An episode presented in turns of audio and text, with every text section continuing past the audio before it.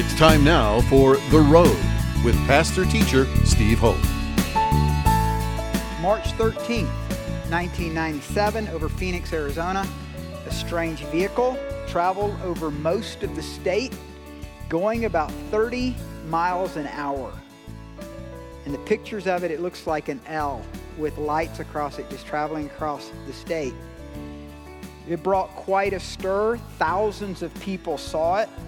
The governor had a press conference and made light of it, which caused an even greater controversy because so many had seen it. The government denied anything, but the people saw fighter jets over them. So fighter sorties were sent up alongside this uh, UFO, but then the military said that they didn't. Welcome to another edition of The Road.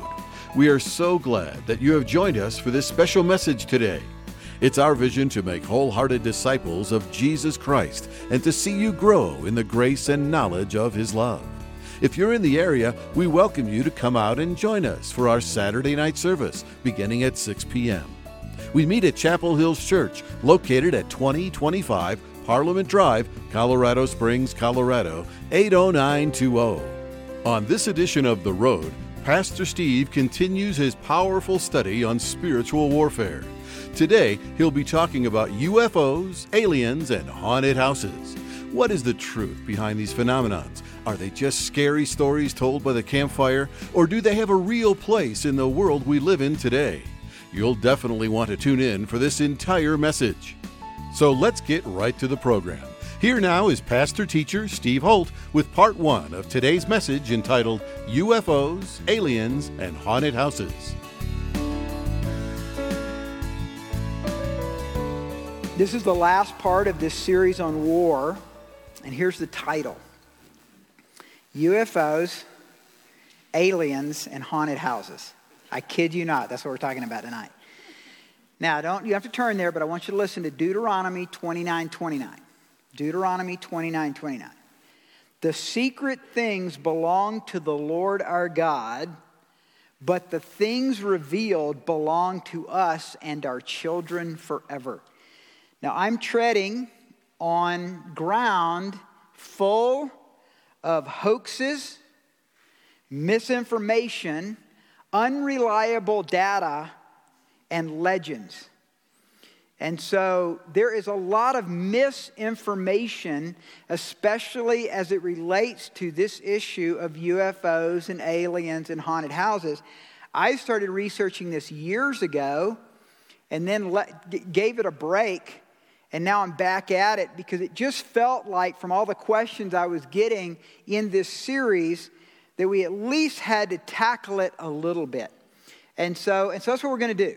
You may never come to the road again after this, and that's okay. You know, there's, there's about 300 churches in the city you can go to, and I know we're weird on some things, so that's fine. But the key, the reason I said Deuteronomy 29 29 is because there's a mystery. There's a lot of stuff that's a mystery about the Bible. There's stuff that are mysterious about what's happening in our world. We're talking we've been talking all these time, all these weeks and months about demons. There's mysteries.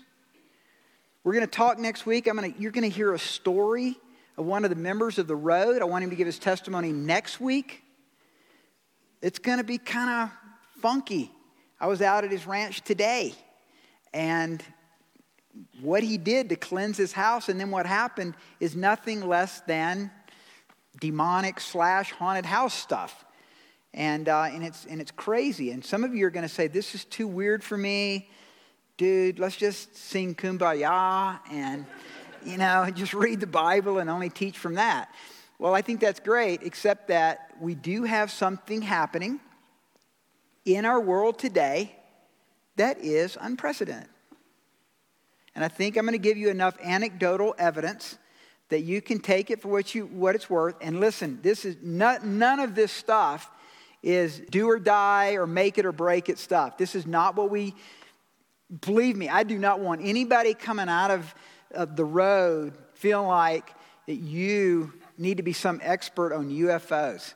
Because I can tell you right now, there's, there's as much good information as there is misinformation, and you have to be so, so careful with that stuff. But this is a controversial topic, and I want to tackle it a little bit tonight. Uh, this has become such an issue, especially the era of UFOs, demons, haunted houses, and aliens, that there's now several major universities. One is in the Ivy League that gives courses on paranormal and psychic science. So that can you imagine your kids paying? You're already paying. You know, if you went to one of those schools, you're paying sixty thousand a year, so your kid can go to a class on paranormal and psychic science. It is available. That's better than than some of the gender studies, though. So it actually might be more. It actually might be more factual than some of that. Hollywood has capitalized on this with TV programs like Signs and movies galore. I tried to research that, and there's too many to count. UFO Hunters on the History Channel, Spielberg's miniseries Taken in 2014. Hangar One, The UFO Files, also on the History Channel. Another TV UFOs Declassified here in 2015. Hangar One, I watched several episodes this week. That's on the History Channel, History Channel 2. National Geographic Channel Chasing UFOs. It's just too many to count. There's so much out there on this. Let me start with a quote, though. It's a quote by Edmund Spencer. There is a principle which is a bar against all information, which is proof against all argument, and which cannot fail to keep man in everlasting ignorance. That principle is condemnation before investigation. So I think it's important that we look at this from the perspective of what we do know as semi, at least anecdotal, as well as some biblical information. Let's start with UFOs. Do they exist? Unidentified flying objects. The answer is yes and no. No, in that I don't believe a lot of the stuff that's out there because it's it's pretty concocted. And even when you go on and put on YouTube and UFOs, and I mean, you see, you know, oh, I don't know, you know, that looks like Grandma Betsy's headlights, you know, that you suspended up in the air on a hill, and then and then, then there's a Capitol and all that right there. Um, but you'll be shocked what is out there, and we do have at least over 3,000 photographs that have been authenticated as UFOs. That is out there. That even the military would agree with that.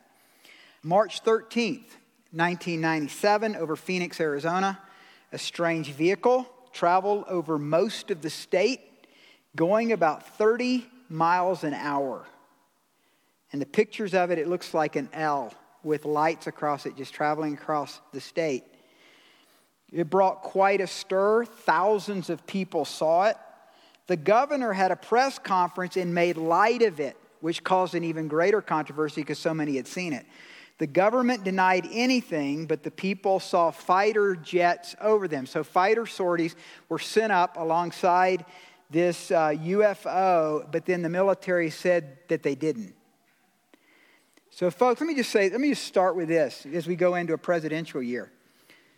The press thinks you're idiots.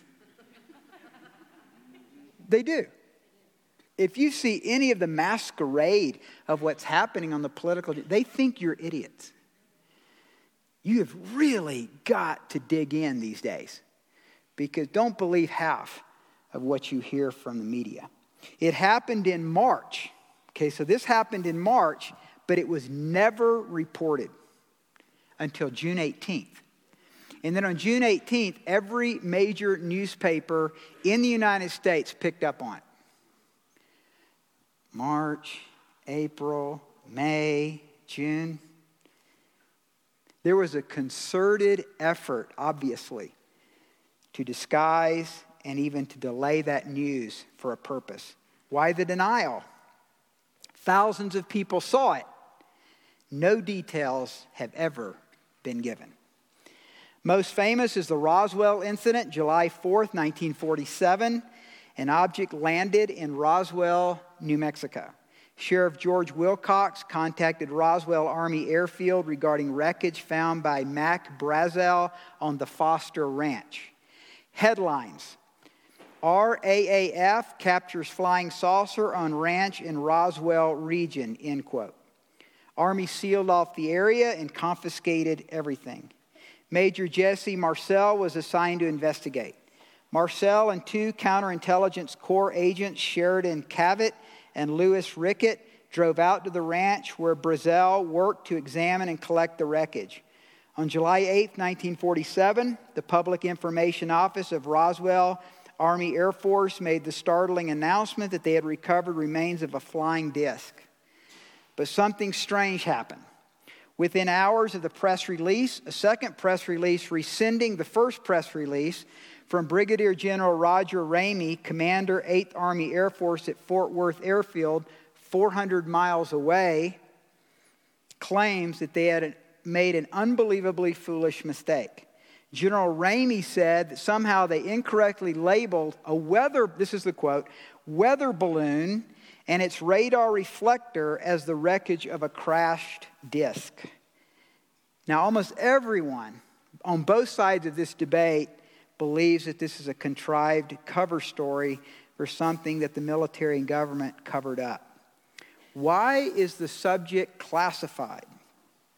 And if it was a weather balloon, why was it never produced? Why has the evidence never been shown? All kinds of stories have come from this incident. Some have even said there were four aliens and three were dead at the time. On October 26, 2007, Bill Richardson, who at that time was running for president, the Democratic Party nomination, was asked about releasing government files on Roswell. Richardson responded that when he was a congressman, he attempted to get information on behalf of his New Mexico constituents and Los Alamos labs. He was told that the information was classified. And this is what he said That ticked me off. The government doesn't tell the truth as much as it should on a lot of issues. He promised to work on opening the files if he were elected as president. So the mystery of Roswell still remains. It's classified. We just don't know. But we do know something happened nine months later. Al Gore was born. it's true, he was. So.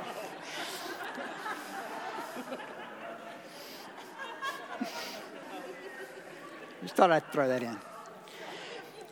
But if nothing happened, why is it classified? And if all it was was a weather balloon with reflectors, why was it never shown? In July 19th to the 26th in 1952, jets were scrambled over Washington National Airport that still have not been explained.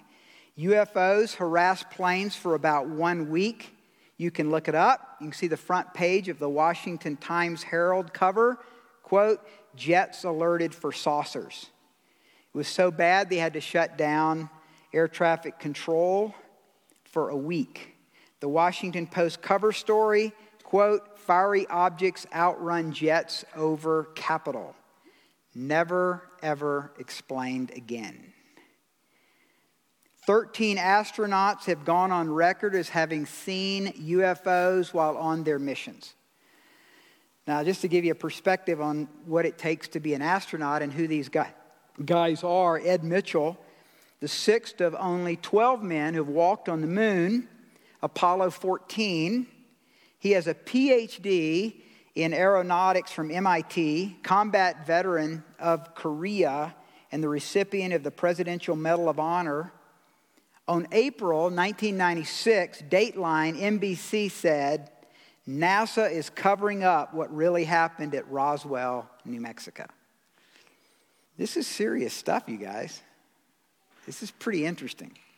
If you get into it, I mean, you go, it's so deep, it's like, it, don't go there. Don't go there. I, I mean, I haven't been able to get anything done this week because I've been going there. Okay. I didn't even know it was a bye week for Georgia football because I was so into this stuff. But no, in 1951, 22 orbit Mercury capsule astronaut Gordon Cooper saw a vast armada of UFOs for a day and a half. Six years later, Cooper, while doing test pilot filming out of Andrews Air Force Base, filmed a flying saucer that landed on the dry lake bed The film was sent to Washington, D.C., and no one has ever seen it since. In his interview that you can listen to, I went online and listened to the interview with him. Um, he explains of several other eyewitness accounts. There's so much stuff, you guys. It, it took everything in me to just kind of narrow it down to these key ones because there's so much stuff like this. But this is from uh, this is from the interview. You can go put in YouTube, just put UFO or something like that, and then put put down Gordon Cooper, and you can watch it. Um, he has testified before the United Nations that UFOs are visiting our planet. May 1996, he wrote to the United Nations, quote, I believe that these extraterrestrial vehicles and their crews are visiting this planet from other planets, which obviously are a little more technically advanced than we are on this Earth. So that's, um, that's Gordon Cooper. Buzz Aldrin, Apollo 11, everybody on board reported and videotaped a UFO. You can go on and you can see, see it right off of, of the, uh, the capsule there. Um, no explanation's ever been given. Neil Armstrong, Buzz Aldrin, July 21st, 1969, Apollo 11. Both saw lights in or near a crater on the moon, and there were unconfirmed reports of seeing spacecraft there. Quote, two large objects were watching us. So, not everybody's having hallucinations. Not everybody is uh, on drugs or something. Competent, reliable people have seen them there have been radar plottings thousands of times. There are photographs. There are 6,000 professional publications in English alone that talk about UFOs.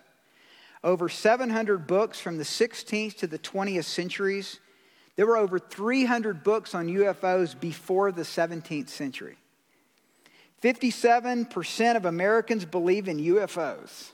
15% believe they've seen a UFO. How many of you here think you might have seen a UFO? Raise your hand. I mean, be honest, it's okay. We won't put your name. Yeah, okay, there we go. Well, listen to this one 1 to 3% of Americans claim they've been abducted.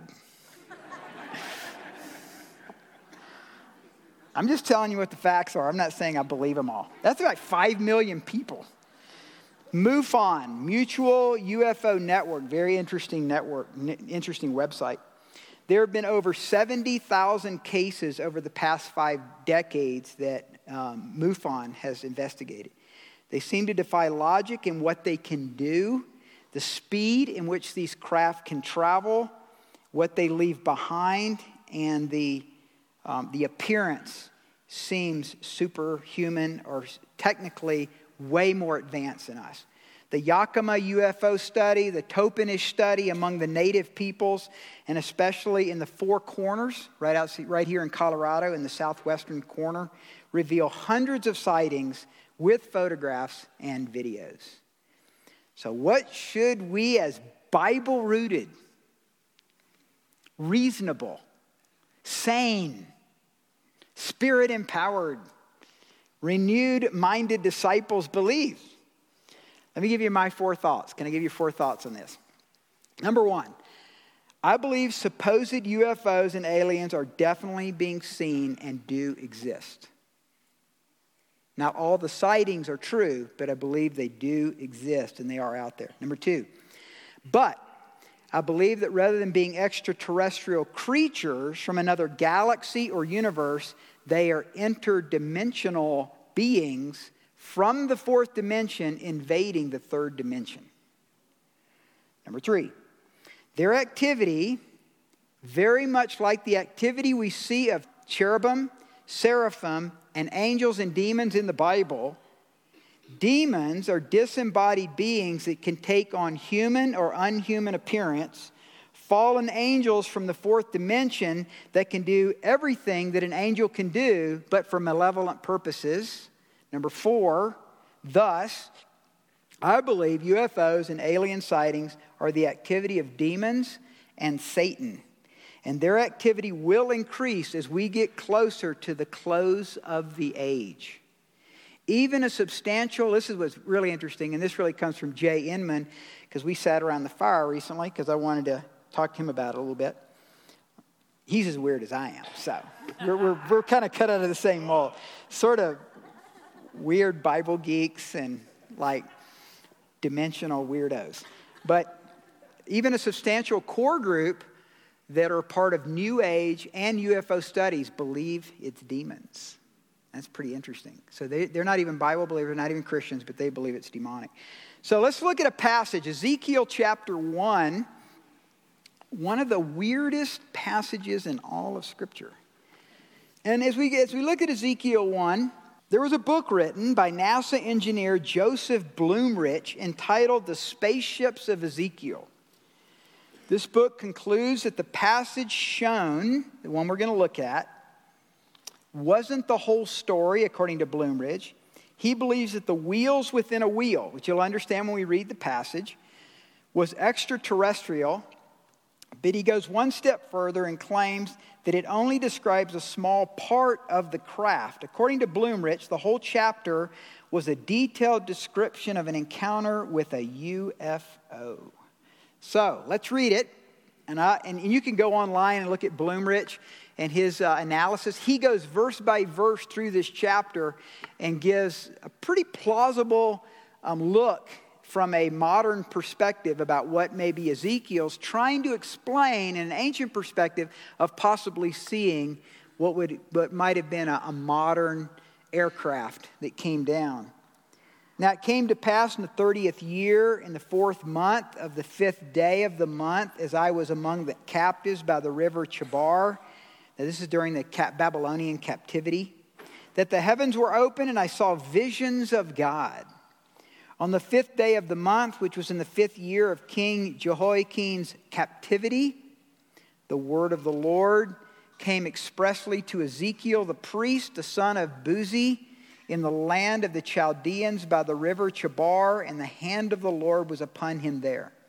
Then I looked, and behold, a whirlwind was coming out of the north a great cloud with raging fire engulfing itself, and brightness was all around it and radiating out of its midst like the color of amber out of the midst of the fire. Now, Blumrich considers this the thrusters coming down on some kind of a, you know, kind of heavenly vehicle. I'm not saying I agree with that, I'm just telling you what he writes.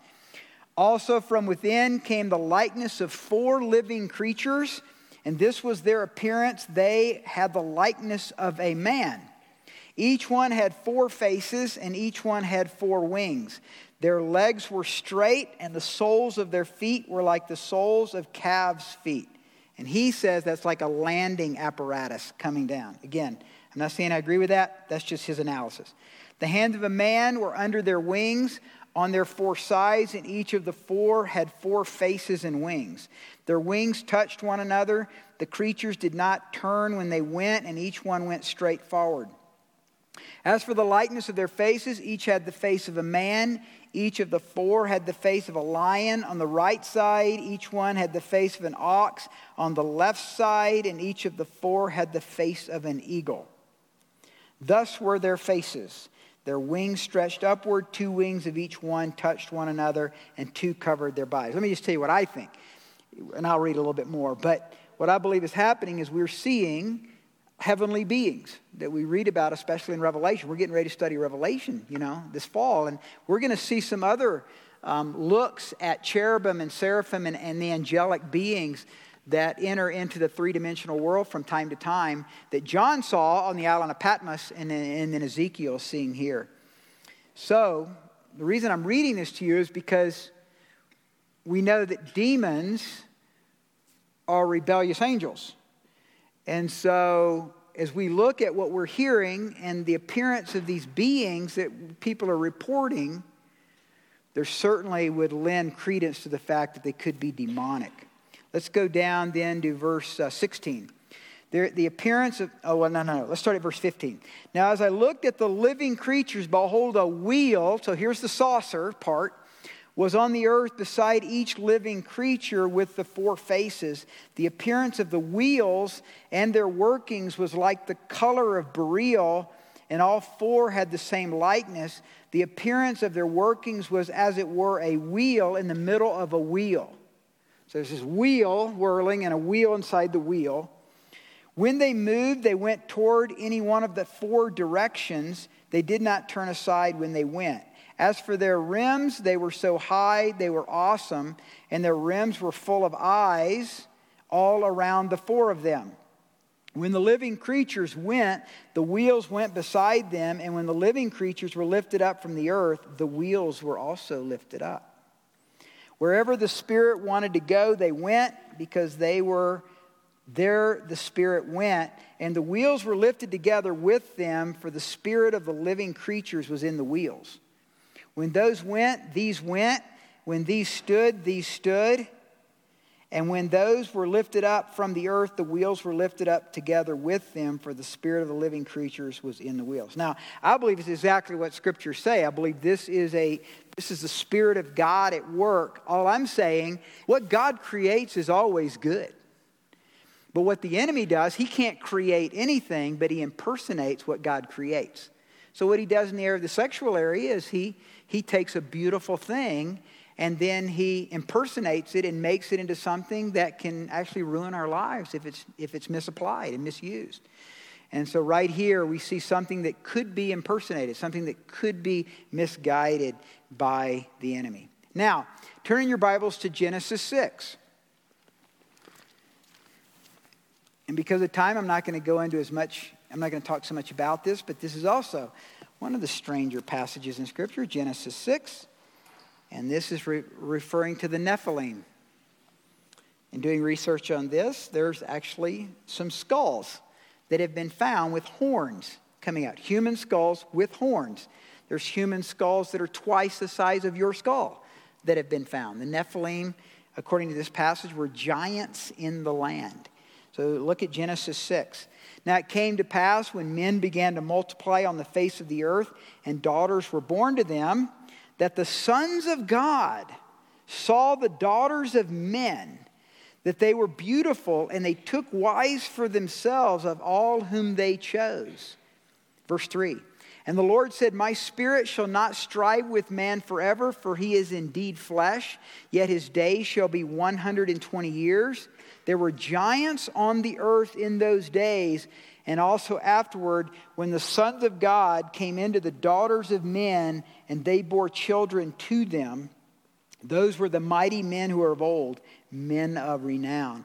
Now, Chuck Missler and others have, have referenced this, believing that there's a, actually a race of people on the earth, of the Nephilim, that are even here today, that are um, humans that have had sexual relations with demons and have borne children, and that they're among us.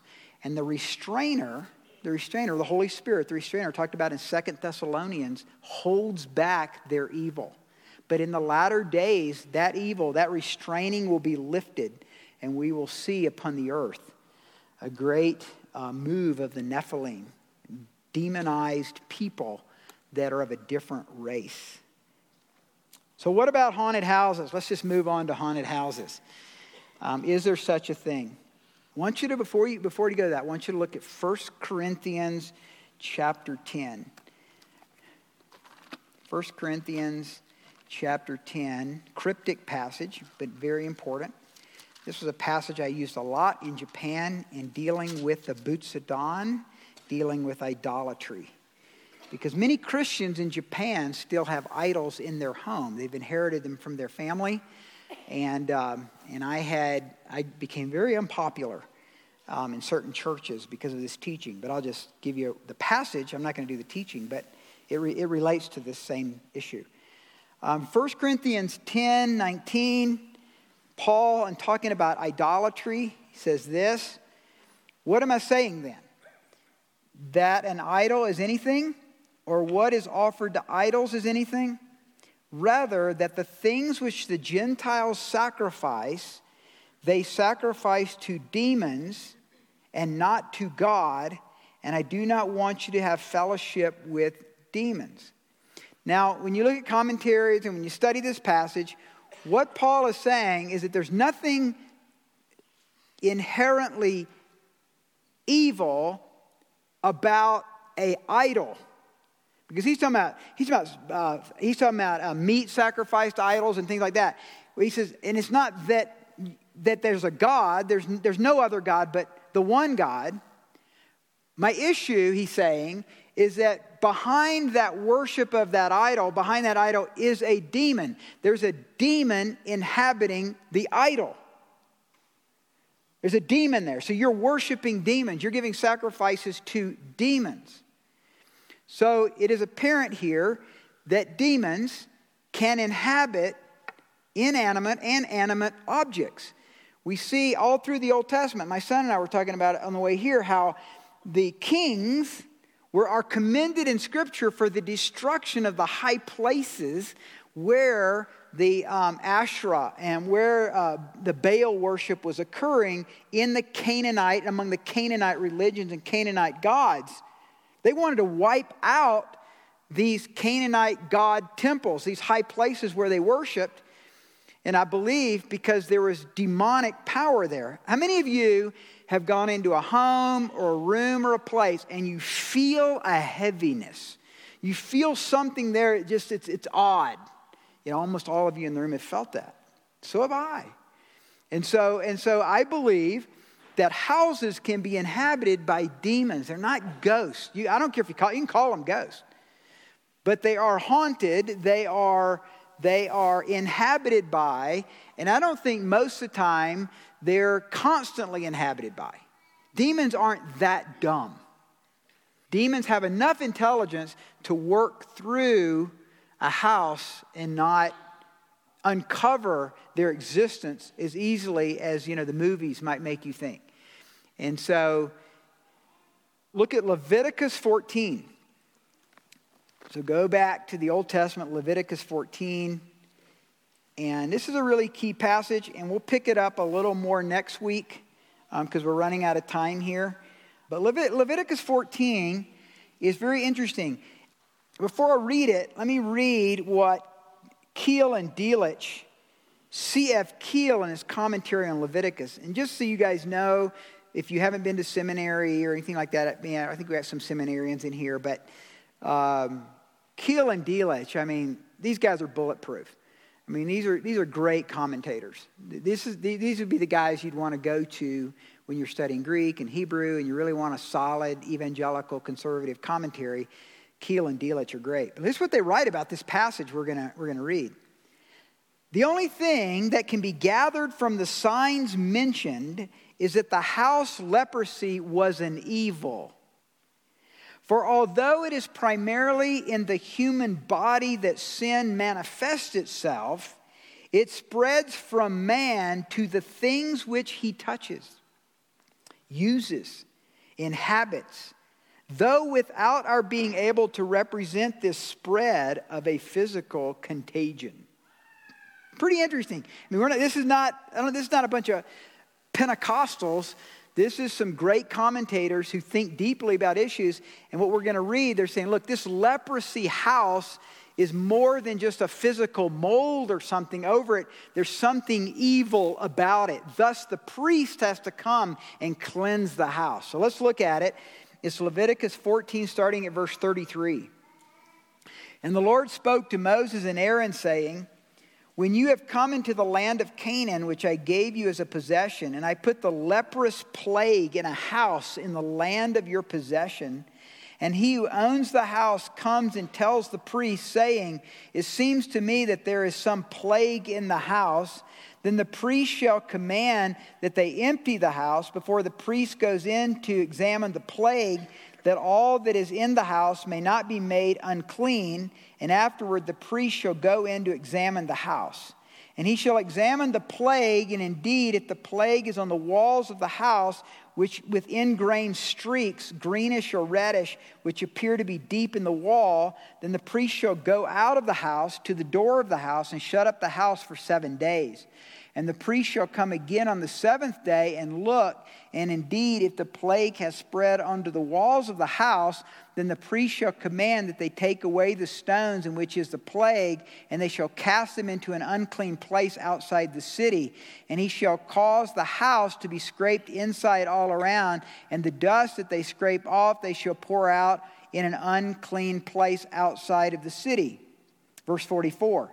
Then the priest shall come and look, and indeed, if the plague has spread in the house, it is an active leprosy in the house, it is unclean. Now I jump down to verse 48.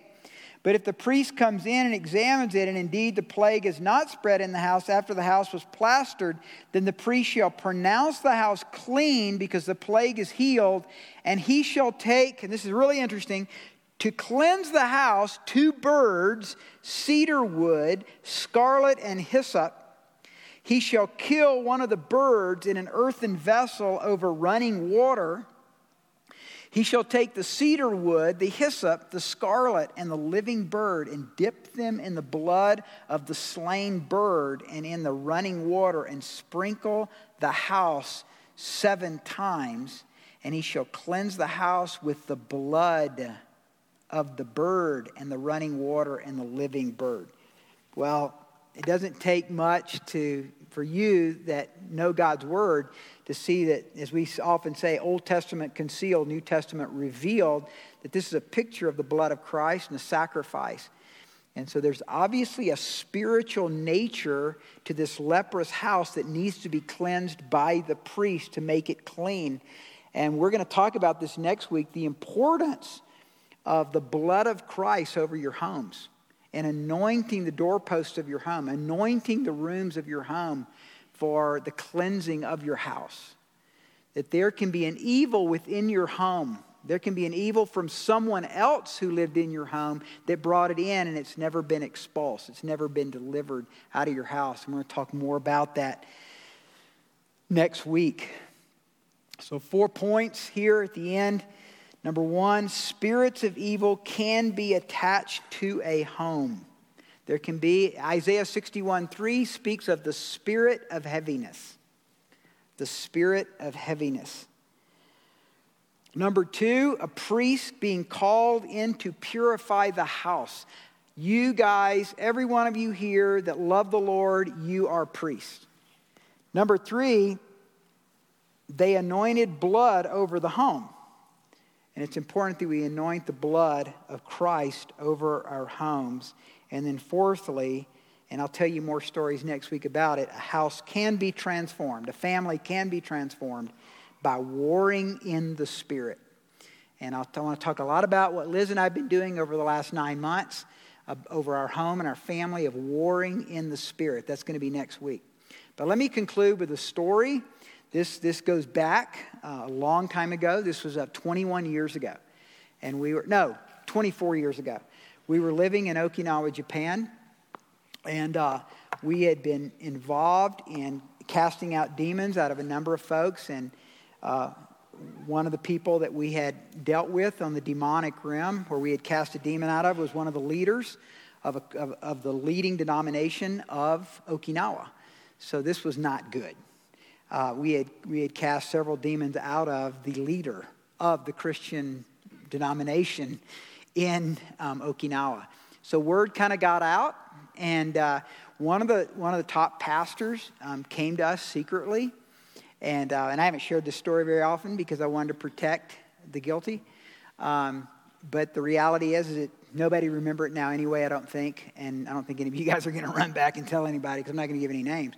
But this leader was a key leader of one of the key churches of the key denominations in Okinawa. And this denomination basically had the most churches and the largest churches on the island. And this, this pastor came to us and he said, Don't tell anybody, but this is so weird. And I've been hearing about what you guys have been doing, but um, uh, my daughter, who was coming to the Campus Crusade meeting, so that's how he found out. My daughter keeps having visions of this person before a altar praying in this room in our house and there is a there is a heaviness over our house.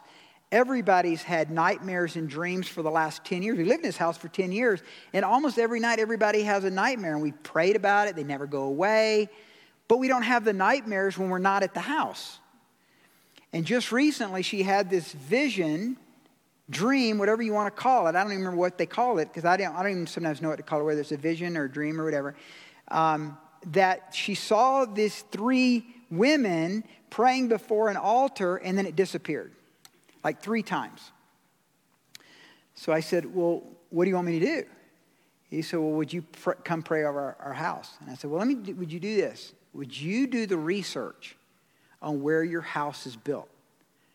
Is there anything significant? Because I was new to Okinawa, and, and there was, there's so much uh, shamanism and animism in, on the islands out there around the South China Sea and all of that, that we were pretty heavy at that time into doing research on different islands and what kind of shamanism had happened there. So I invited him to do that, and he did.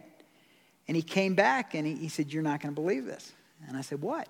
He said, This particular area, this ground where our house is built, was the temple of the king of Okinawa in the 16th century where he kept his priestesses, which we now call in Okinawa yutas.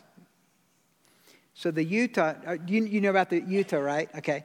So the yuta would be like a channeler. They, they spirit channel spirits, and they're still all over the islands, and aren't they still all over the villages in different places now? They're still there, right? The yuta? Okay. This is a couple that I've known for years that are visiting tonight from Okinawa. And so, uh, so don't go back and tell this story, okay? now, Sam and Meg, Sam and Meg already know this story. I think they remember it. So he said this was the actual ground where they were housed. And I went, oh, that's crazy. So we went into the house, about four of us, and we began to pray room to room the blood of Jesus, the blood of Jesus, and to cast out any spirits of shamanism, any spirits of the ancient Okinawan religions out of this house in the name and the blood of you. We took captive that house. We came into the main room, which was the room where she had seen the vision, and smoke began to form in the room. It was weird. It's like so smoke is forming in the room. Smoke, smoke is forming up. And there's no fire and there's no smell of smoke, but there is definitely, we all, ooh, man, there's smoke in the room.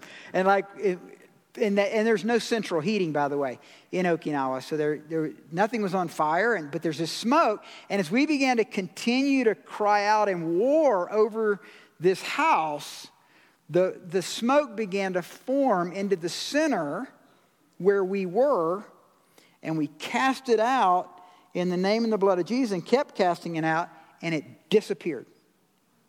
And they never had another bad dream. They never had a nightmare. They never had another vision there again. It was cleansed.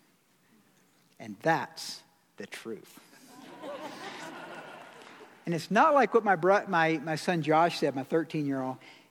Did I tell you this guy, some of this story? It's a hilarious story. So, so probably about two or three months ago, we were somewhere, and Josh was there with his sister. We were in a hotel. We were staying in a hotel, and Liz and I could hear their conversation. And I just love when I love to get into my kids' conversations when they don't know I'm there. I don't know what they're talking about, you know. So here's a 13 year old and 10 year old sitting in bed, and Charity goes, "Well, so and so said," and tells him this elaborate story about something, and she said that that is that is the truth, and that is absolutely the truth. And then Josh said, Anybody who says to you, Charity, that that is the truth, it's probably not. Isn't that great? Isn't that awesome? so as soon as I said that, I went, oh no, I just discredited myself.